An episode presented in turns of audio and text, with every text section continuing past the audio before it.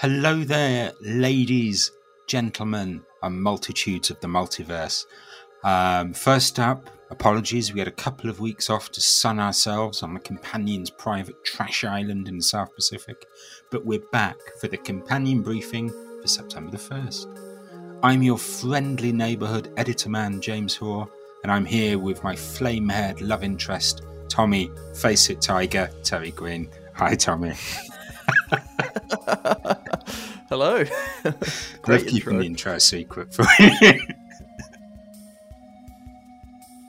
so, just as I was about to send last week's Week in Geek, the Spider Man No Way Home trailer was leaked and then yanked away again. There was a lot of excitement. I was hovering over the send button thinking, what am I gonna am I sending this or is it is it coming out? Is it not coming out? I sent it anyway. And then the very next day, we got Spider Man No Way Home, the first teaser trailer. That was in this week's Week in Geek. And oof, there's a most, lot happening. Most watched trailer of all time, isn't it? Oh, I do not know, but yeah, there's there's lots of lovely little nods to the potential villains. We've got a Green Goblin, Pumpkin Bomb, I think they're called in the animated series. It's not actually shaped like a pumpkin in the films, so I don't know if they call them that. Um, of course, we got Doc Ock. Yeah, yeah, definitely. Super excited for that. Alfred Molina's back. Very, very exciting. And he looks well, doesn't he? I'm sure there's a bit of CGI face going on. Oh, no. But if there's not, then he does look very good. Yeah, he looks younger than he did in Spider Man 2. yeah, well, he's, he's going through a tough time around about time Spider Man 2.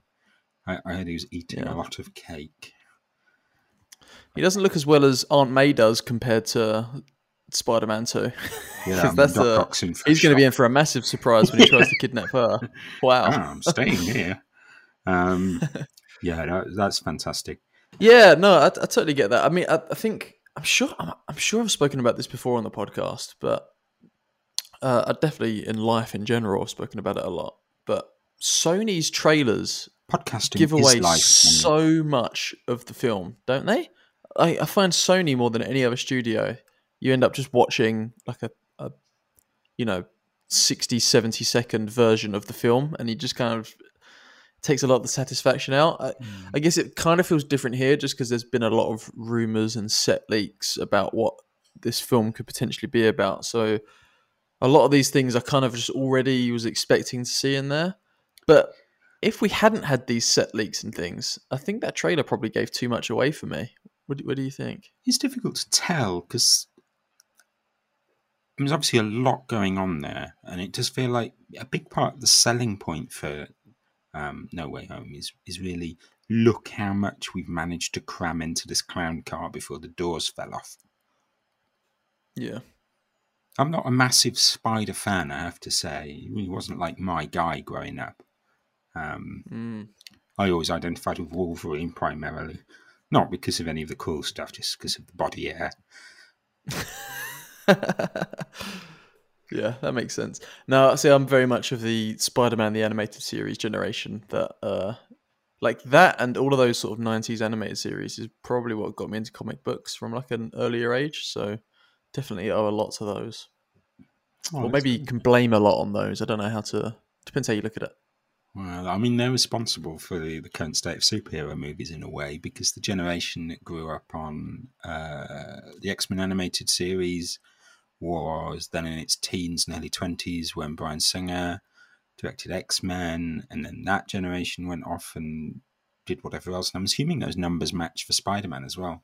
Like if you yeah. were sitting there in front of the Spider Man Saturday morning cartoon, then you were the right age for Sam Raimi's Spider Man. And without Bryan Singer and Sam yeah. Raimi, it's interesting because it doesn't quite track with DC, even though it's very similar. So it was more the, the 89 Batman film is the one that really sort of did it. I mean, even beyond that, you've got the 60s Batman show. Um, but for my generation, it's definitely Batman, the animated series, that was the thing. But yeah, it's just interesting that there's like all these different generations for, for Batman. Obviously, the comic books throughout that time, but in terms of other media, um, yeah, I mean, my favorite of those animated shows was uh, "Where's the Silver Surfer" one, and uh, yeah, I've only been disappointed so far, but I'm still holding out for a Silver Surfer film. Oh, that would be lovely. Um, I was reading the other day. Norrin Radd. What's that, sorry? Bit of Norrin Radd. Norrin Radd. Protecting- Protecting the planet of Zenn-La. Love it. Pip Patrol. possible in Phase Four. It's that. It's Norrin That's the, fir- the f- the first time I saw Drax was in um, the Silver Surfer animated show. He he's a character in that. He's an android in that. They changed the character somewhat. Um, but yeah, I think that's the first time I saw Thanos as well. I believe. Hmm. Yeah. I mean, they crammed so much lore into those animated series. It was in- incredible. They really when- did. Yeah. Like revisiting them on Netflix or wherever, and you sitting there looking, going, "Oh, brilliant! Look, it's how they've adapted, you know, mutant massacre from Uncanny X Men and stuff like that." thinking, this is incredible that they slipped all this this past us as kids. Yeah. Yeah, it's wonderful. So this has turned into a little bit of a tangent, and we're we're at serious risk of becoming.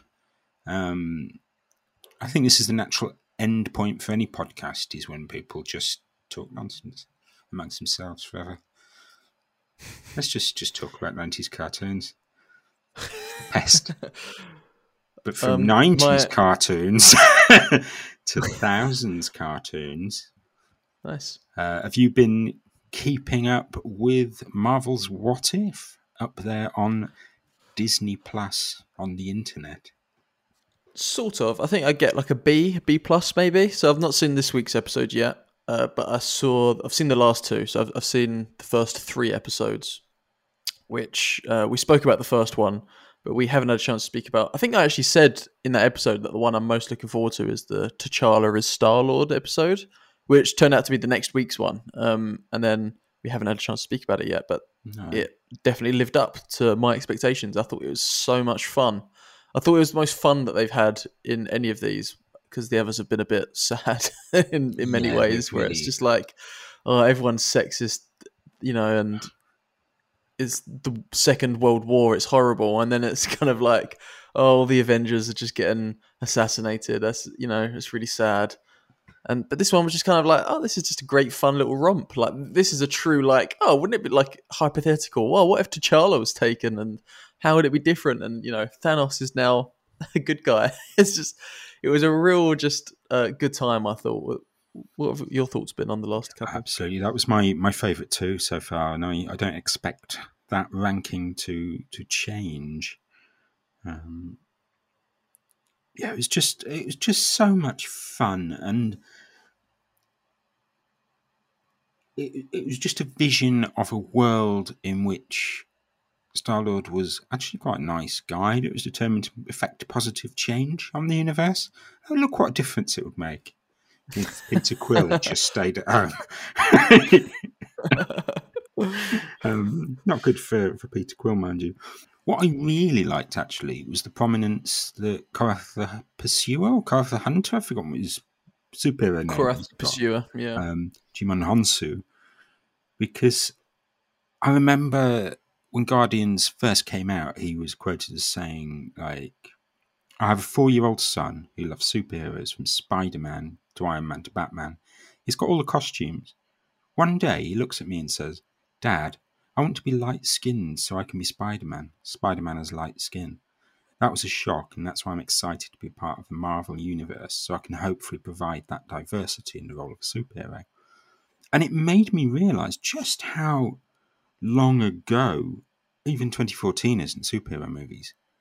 And I thought, I don't know if it was an intentional kind of callback to that, but I certainly interpreted it as one. And that's what I thought of to have him, you know, on screen, as it were, looking Black Panther in the eyes was just a big kind of high five across the generations. I thought for me, like, and he's such a big fan as well. It was so it was so uh, endearing to see that. I loved it. just felt super meta, like the the kind of the world that Djimon Hounsou wanted or felt like he could create by taking on what was effectively, you know, the the the sea villain in Guardians of the Galaxy exists now.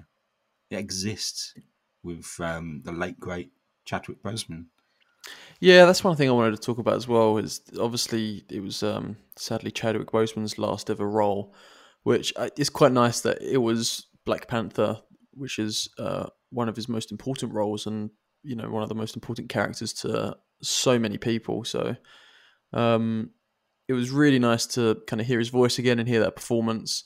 I know a lot of these Marvel characters have kind of been recast in the what ifs. Um, uh, so it's nice when you get people like Djimon Hounsou and Chadwick Boseman to, to, come back to their roles. Josh Brolin came back as well as Thanos, which was just oh, an absolute delight. Um, yeah, I mean, it probably doesn't need to be said. Um, other people have probably said it better, but I think when when he's voice acting, you have no choice but to focus on it. But Chadwick Boseman's accent was so good, and it set me off reading about you know why and how he, he picked that, and it was because he speaks with the, the, the Xhosa accent, which is one of the uh, the Bantu ethnic groups in South Africa, and that accent was only picked because the the actor that they they cast as um, King T'Chaka was is is Xhosa. Um, that's the, the the kind of mm. Nelson Mandela's ethnic group, Trevor Noah as well. Um, so he kind of adopted it from that because it would be weird if father and son had completely different accents. But he really committed to that, and like Chadwick Boseman wanted that language in there. He wanted to hear it spoken, and I think it was after Winter Soldier he did Message from the King, which I think is on Netflix. I went away and watched it immediately after after watching um, this What If, where he plays like a South African going to the States to try and find his sister. And I was watching interviews where, you know, Boseman's talking about how he, that's when he first got his kind of dialect training and he used that as a little bit of a, a, a test to see if this was something he can do.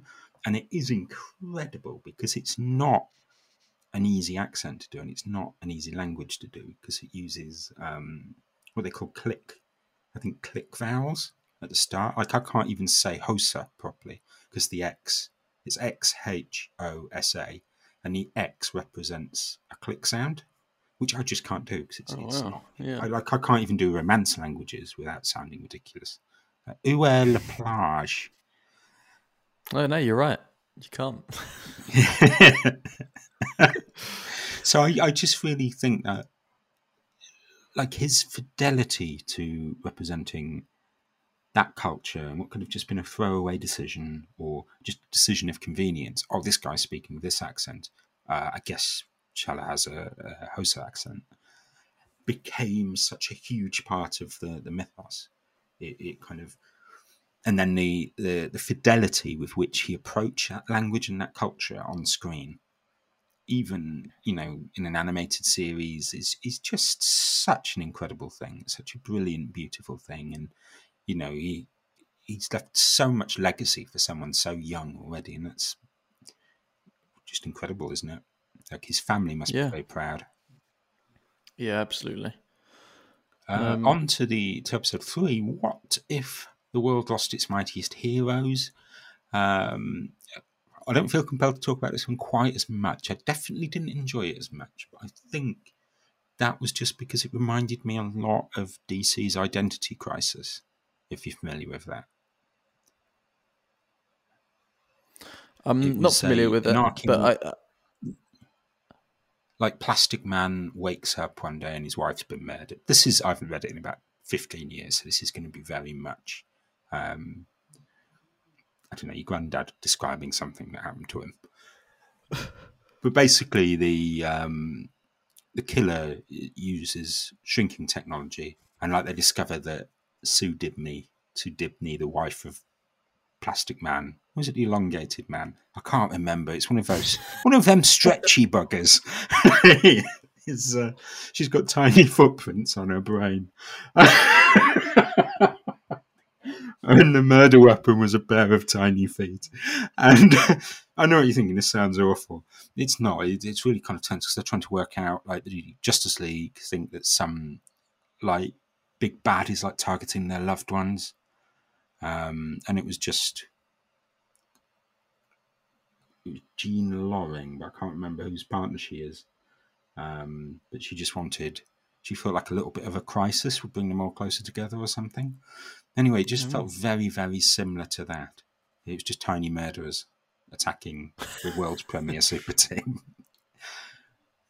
Yeah, I think it raised some good questions at the end with, um, you know, the Hope Van Dyne stuff. Uh, but uh, yeah, I, I, think the mystery element of it was really fun, and like uh, I enjoyed seeing it play out and where it was going to go. But overall, it was probably the episode so far that's been easiest for me to maybe just look at my phone or something and not be hundred percent, you know, dialed into what's going on. Um, yeah, it didn't. I think for me, I enjoyed What If as being a retreat from the burden of kind of the MCU's kind of overweening sense of consequence. Like this is important, this matters. Like, oh, eat this big cake of context and continuity. Just just eat it all down. Know, like sits in your stomach like a bag of cement. And I've just enjoyed like the, the what if T'Challa became Star Lord because it was such a, a fun little throwaway thing. But these last two episodes, I know you haven't seen What If Doctor Strange lost his heart instead of his hands yet, but they are taking themselves so seriously. And that's kind of ruined it a little bit for me. Interesting. Yeah, I'm looking forward to checking out the latest one. Um, I think I think I really like the Doctor Strange film, although I've not seen it since the cinema. But I remember really liking it at the time, so I'm, I'm probably going to have to revisit that. Certainly before this new swath of Doctor Strange appearances um, over the next couple of years happens. So yeah, I'll definitely, definitely be revisiting that, and I'm looking forward to seeing diving back into that world with this episode of What If as well. Yeah, it was an odd one because I'd completely forgotten about the Tilda Swinton Ancient One until she popped up in this episode, and I was like, "Oh, okay, that was a thing, wasn't it? That was a massive problem." Um, it's interesting next. It leads us neatly on with Shang-Chi and the Legend of the Ten Rings coming to cinemas this weekend. We're adding an extra ingredient to our analysis goulash. I'm talking comics, Tommy's talking box office, and we're joined by companion co founder Lawrence Kao to talk Asian representation and his hopes and fears for the MCU's pivot to Kung Fu. Hi, Lawrence. James, thank you for such a lovely introduction. Thank you for joining us down here in in the the cardboard box that Tommy and I have to share in the uh, the companion cellar. Um, are you looking forward to Shang Chi? What's your kind of your vibe? Yeah, I mean, this film Simu Liu and you know any basically kind of television show or film that has Asian representation is always a huge topic of conversation within my own family, whether it's with my brother who also works um, in media and entertainment, uh, or with my parents. Uh, it just doesn't happen very often, so so it tends to be a tentpole moment in and amongst you know my friends and family. What's the um, what's your relationship like with Marvel Comics? Were you, you a Marvel fan growing up, or um, what sort of other kind of entertainment was was a massive influence? Because typically Marvel Comics, they're the, the kind of it's very much the the white geek thing. Um, no, there's no other way of putting it. Like they're written by white guys for white guys, typically. Jim Lee is a pretty big deal. You know, he's very influential in, in my childhood. Um, you know, interestingly, I've actually been very close to comic books uh, in in a very interesting and weird way. I was introduced to comics um, a pretty early age, maybe like nine years old, ten years old, maybe a little bit earlier. I remember getting Marvel Universe Series Three comic cards back in the day uh, when I was probably eight or nine years old, like at, at a birthday party and my uncle, he was very, very forward thinking uh, when he um, uh, lived in Taiwan. Well, I guess he still lives in Taiwan. And uh, at the time, he was selling a lot of anime and manga. And he thought that um, Marvel, Image, DC Comics would actually start to do very well in Asia. So I don't know if he was the first, but he was definitely very on in importing um, comic books, uh, Western comic books, into Taiwan. And in order to do that, uh, my dad effectively helped become uh, his kind of distributor, I guess, in some ways. And so we actually ran a comic book company, distribution company, I suppose. Um, and so, yeah, I was very much in and around the very early days of diamond distribution. Well, I would say early days, I guess, uh, the, the kind of 90s diamond distribution, going to these huge warehouses that I think people typically, or at least stereotypically, think about comic books.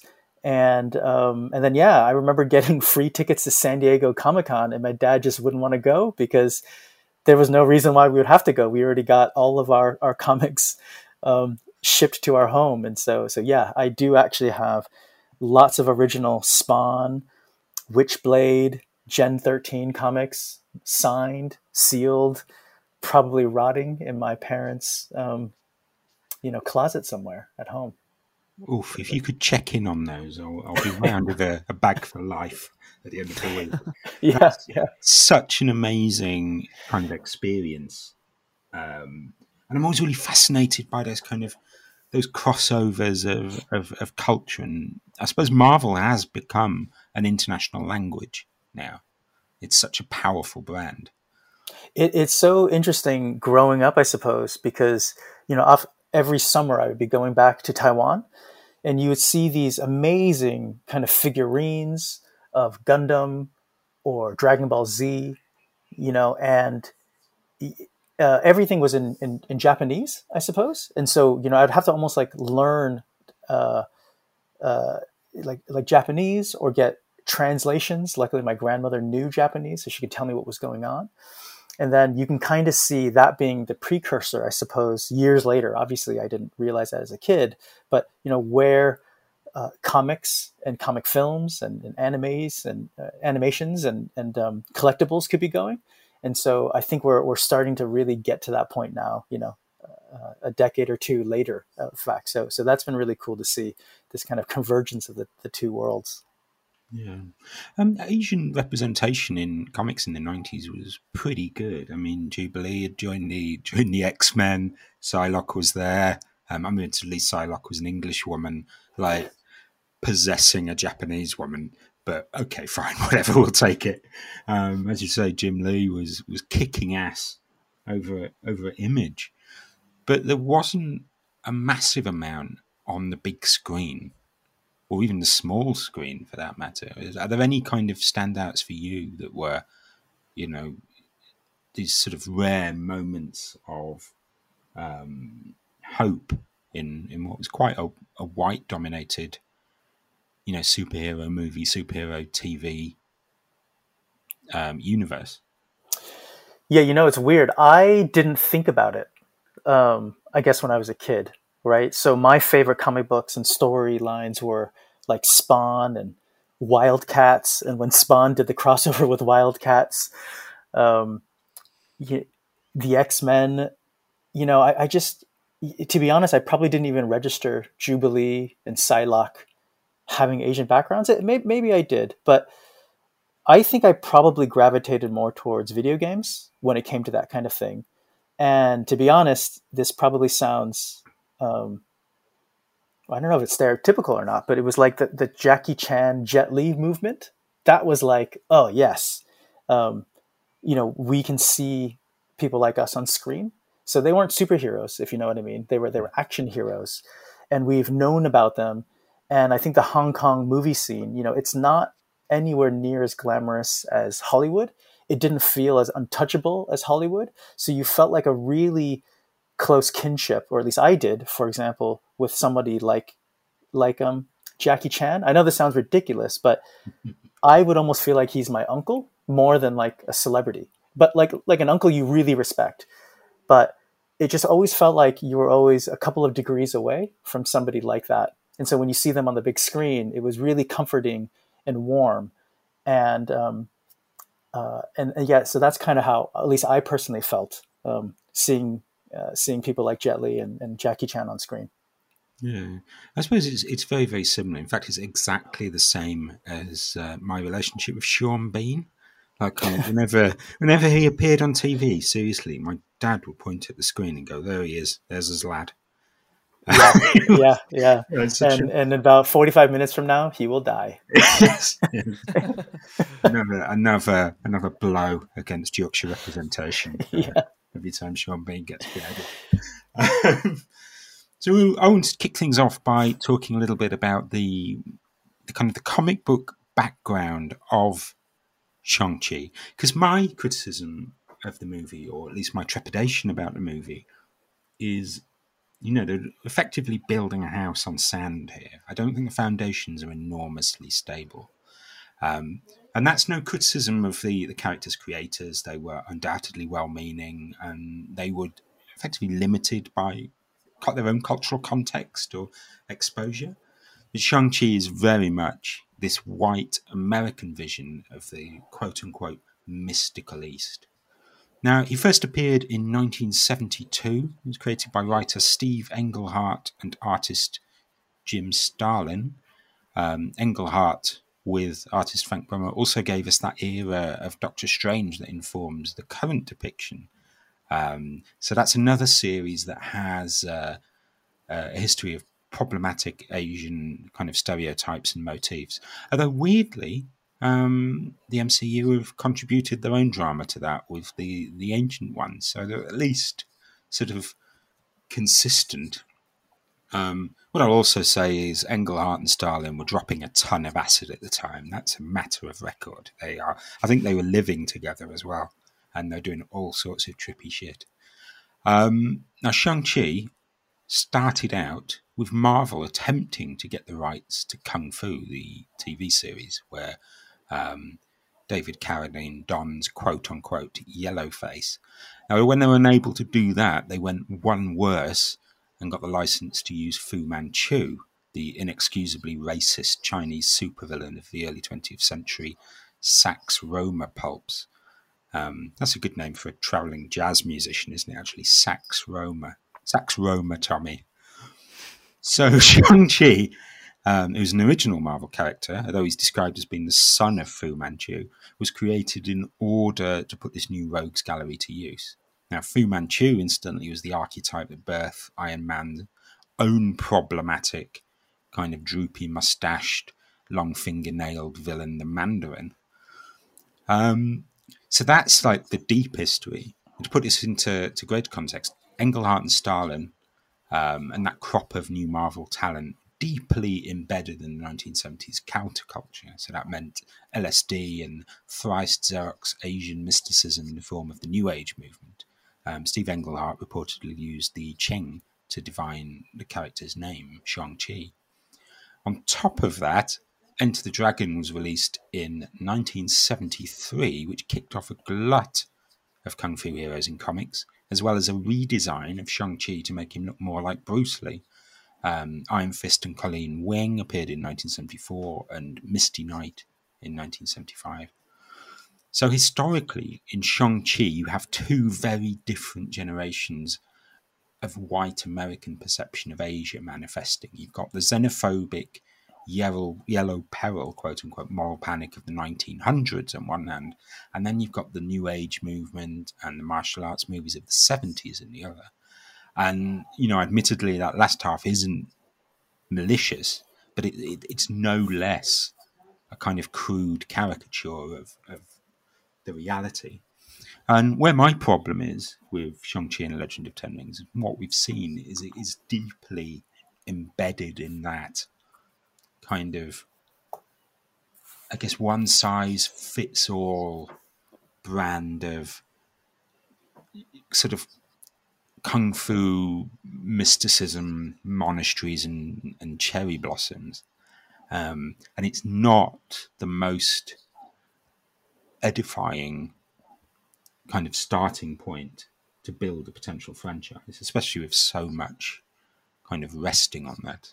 Yeah, yeah, and you know what? I, I think um, if uh, I, I, can kind of feel like you're dancing around words and feelings because obviously being uh, well, I'm a Chinese man, and so you, you clearly don't want to be offending anyone. And um, the reality, at least from my perspective and, and just everyone's perspective, yes, it, it's built on shaky grounds. There was just not a lot of understanding and education, you know, bordering on racism, I suppose, um, with some of these characters, at least how we perceive them now. And I don't think there's any doubt to that. So, so I think that's what it is. And this is like the kind of thing that we talk about as a family all the time, um, which is, um, you know, we've kind of grown up with this. I think particularly my parents growing up in in the kind of 70s and 80s in, in America. Um, they, they obviously grew up um, uh, in Asia, in Taiwan, in uh, the 50s and 60s. And um, you know what? Like, I, I, I, get what you're saying. We're more than kung fu. We're more than wontons, you know, and and we're more than you know, rice-based foods and all those kind of things. But we are also those things as well. And so it's interesting because what else do we have? I guess that's oftentimes the other part of the conversation. And at least we're giving, uh, at least we're getting an opportunity to be on the big stage. At least we're getting an opportunity to be able to share at least one piece of the culture. I think it's the kind of thing where I don't think Europeans have a problem with King Arthur films. You know, I don't think. Um, I wish they'd stop. yeah, right, right. And you celebrate those kind of things. I don't think, um, you know, I think every few years I see a Joan of Arc kind of film or series. I think everyone, you know, you you have. It's okay to talk about stories that are hundreds, if not thousands, of years old. I think what um, allows you to make I think what allows that to be okay, and I think what allows that to be interesting is obviously we're able to talk about lots of stories scary films, food films, fashion based films, romantic comedy films. All of those other things are just represented in the cinema and on television. And so it's just one of the 10 or 20 pillars, you know, one of the 10 or 20 storylines that you're able to talk about. And right now, I think with Asians and Chinese folks um, in particular, there's probably only maybe two or three different ways that we're able to kind of share our stories. And hopefully, what this is going to be able to do is open up more streams, more verticals for us to go down. I think maybe what maybe we need a Shang-Chi for every kind of Minari, and then we can kind of continue to expand that. Um, and so for me, I totally understand your hesitation because um, Doctor Strange was a really big one for my brother and myself as well. We were, do we go, you know, we asked ourselves, do we go to the cinema? You know, how do we think about the ancient one? If you cast someone who's Asian, ooh, that's really problematic. You don't cast someone Asian, they had they ran into you know their their issue and the controversy there.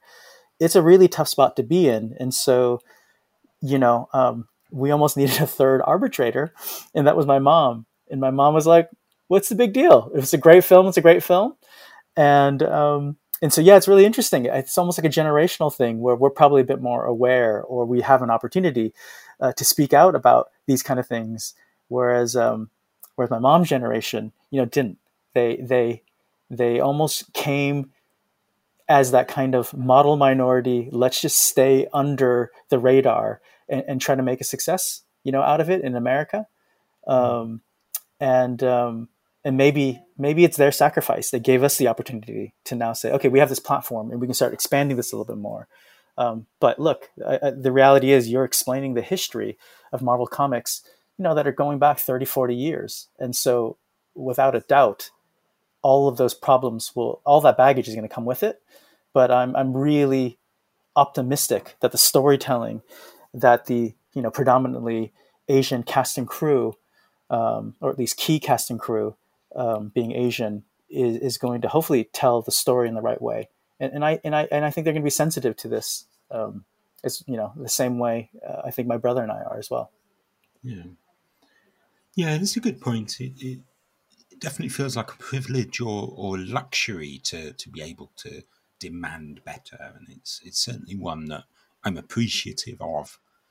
Um, I think my concerns were are really that yes, Shang Chi has this problematic history, but you know the vast majority of superheroes do.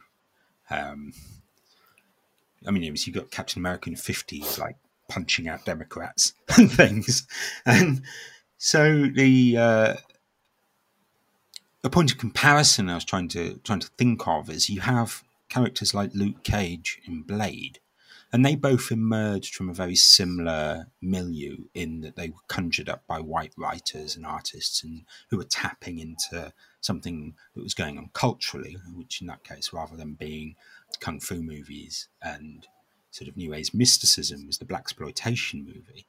But the characters that then went on to appear on screen, you know, they, they weren't wearing afros, they weren't jive talking, they weren't wearing like gold jewelry and like fighting pimps Although there was a bit of that in 2016's Luke Cage. But, you know, 1998 Blade movie was a steely action horror. And the Luke Cage series on Netflix was this super powered crime drama. And they showed that you can actually reclaim something problematic and you can own it and you can use it to build something positive. And in the case of Luke they in a position where they could actually make fun of the way the character was initially depicted. Yeah, yeah. No, I know what you mean. I, I think I think it's I think it's gonna be really tough because the reality is African and African American culture is is a very different experience to Asian and Asian American culture.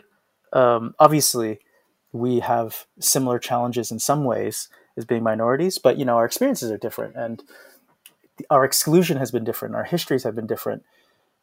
It's it's interesting because I really do like the fact. In fact, um, Tommy, you should cue some Asian music right here. You know, maybe some inspirational Asian music with some flutes and, and some some drums. I like kung fu. I love kung fu movies. I love, you know, um, oh, the history, the, the thousands of years of history that I don't think people in the West know about. Um, that I that I learned as like you know in Chinese school. And so those are the things I'm really proud of.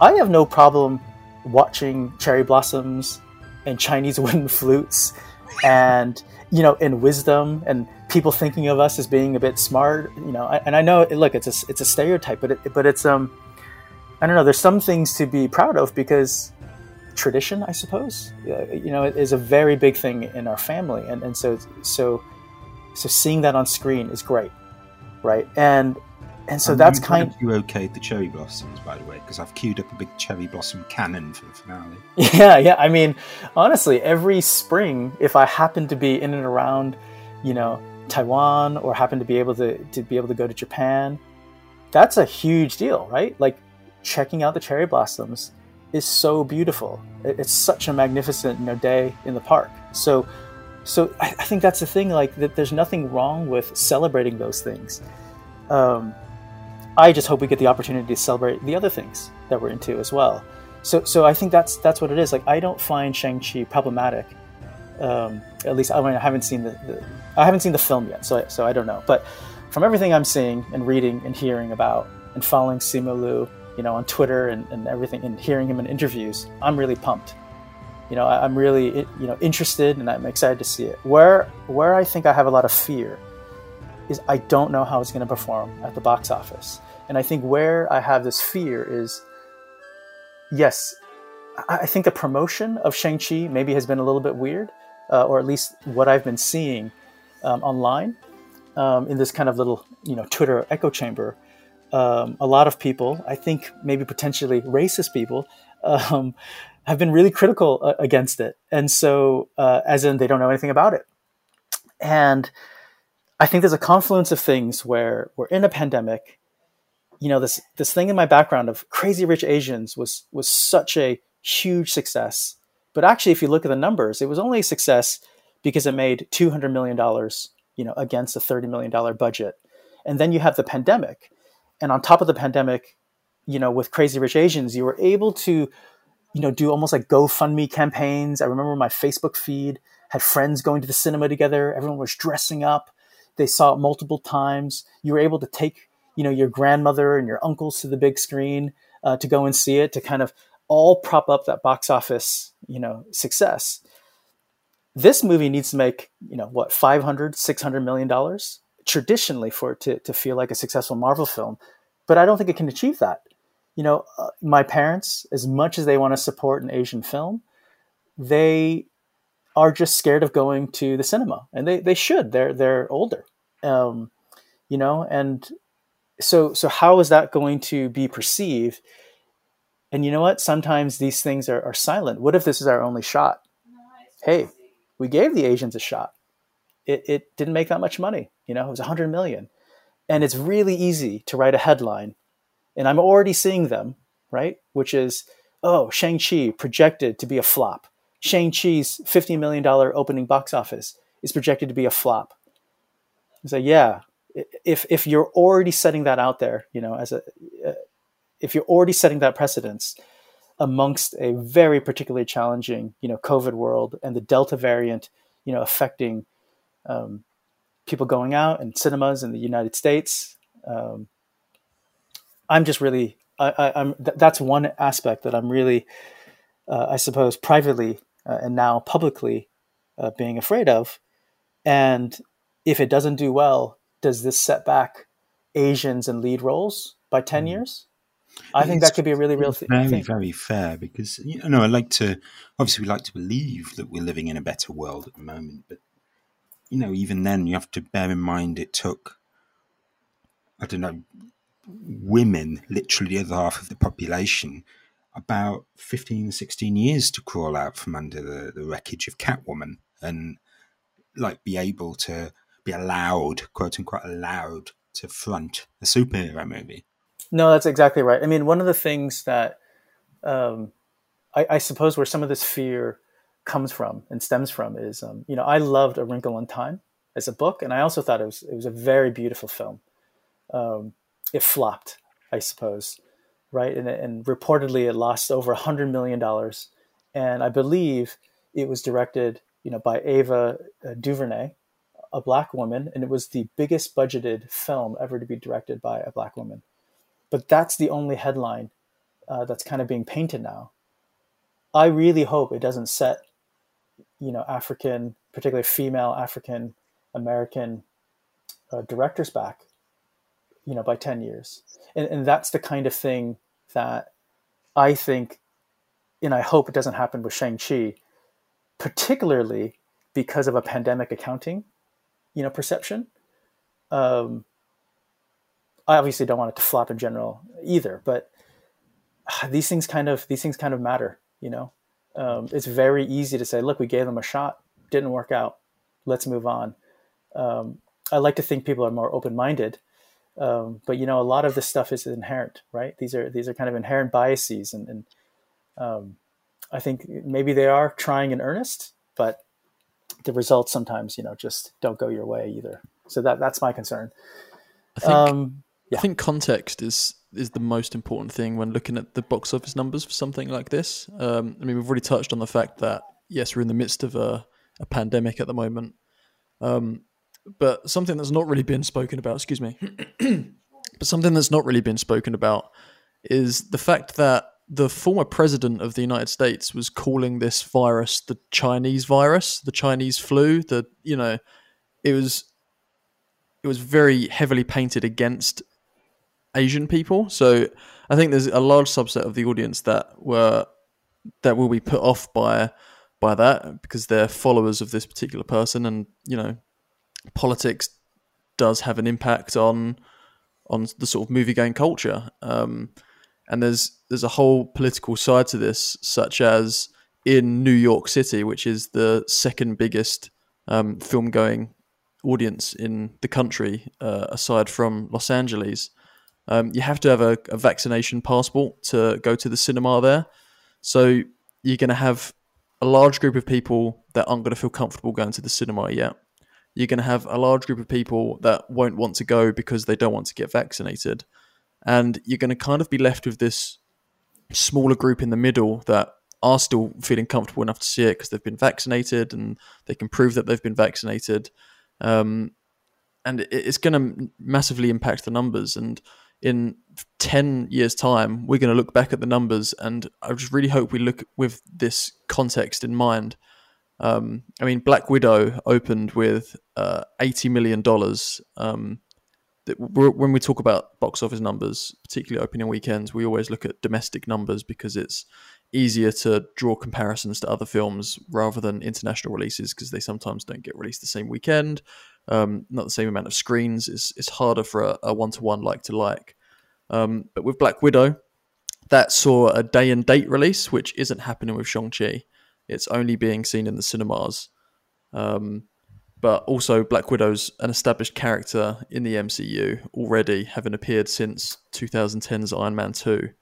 But the first new character, this is, sorry, the first new character in Marvel since 2019 in March with Captain Marvel.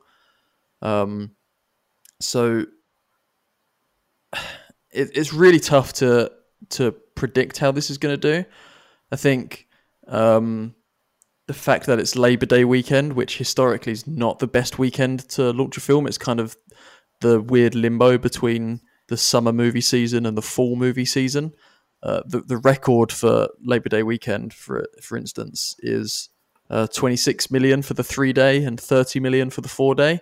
So to break that record, it's not that high, but even if it breaks that record by 10 million or so, you know, earning about 40 million. And for the record, I think it's probably going to make about 42 to 45, I think would be really impressive.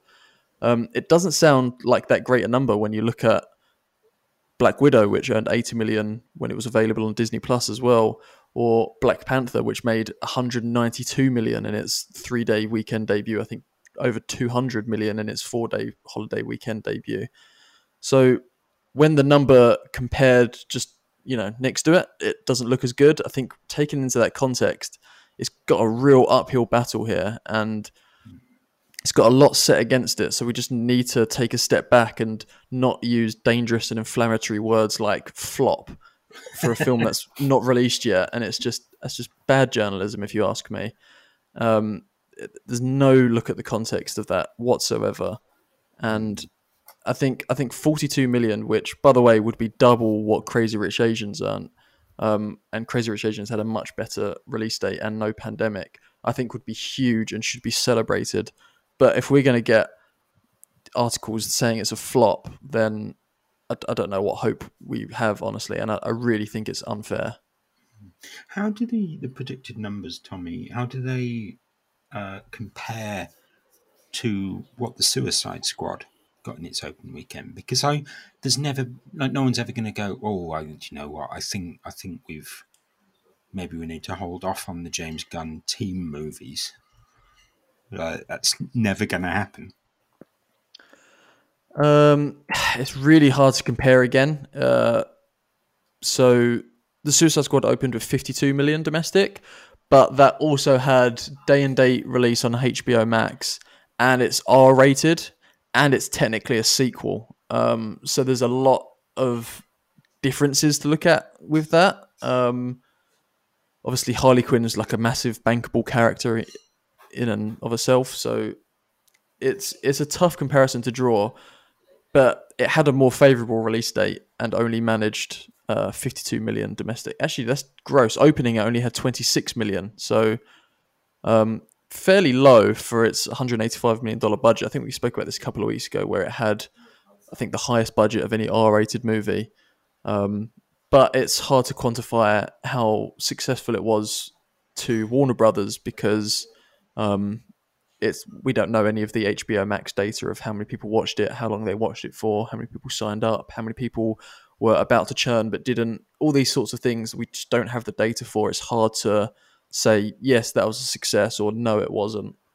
Um, although headlines around the internet will tell you otherwise. But yeah, you know, speaking of, I guess comparisons and how do you measure success, I think I think one thing that I'm really optimistic on is that you know everything I've seen and everything I've heard has been largely uh, positive. You know, it's it's a really cool film.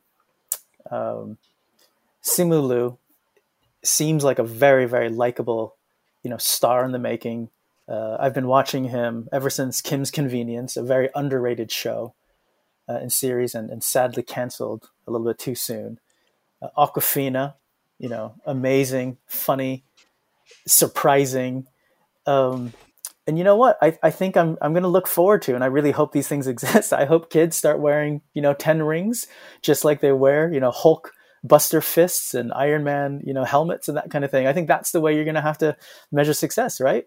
And you know, hopefully, hopefully the kids are going to love it, and and maybe it's going to take 45 days for it to get onto Disney Plus, and then they're going to be able to experience it. And you know, um, like with a lot of these kind of films, if, if it's word of mouth or Crazy Rich Asians and not having a huge opening uh, box office success, but then kind of making the rounds and, and continuing on this kind of longer tail, um, we don't know what will happen. But I'm I'm also optimistic about it. So my fear, of course, is look, we only have this one shot. Headlines and media can kind of skew things one way and one way or the other, but at the same time, it's a freaking amazing film. It looks beautiful. You've got an awesome, you know, Asian star um, and directors, and it, I don't know. I, am super pumped. My brother and I are pumped. So, so most of our conversations aren't actually this doom and gloom. What's going to happen to the box office? It's, oh my goodness, we've pre-ordered our tickets, and I can't wait to go to the cinema to go and check it out. Um, that's actually really what we're talking about most of the time.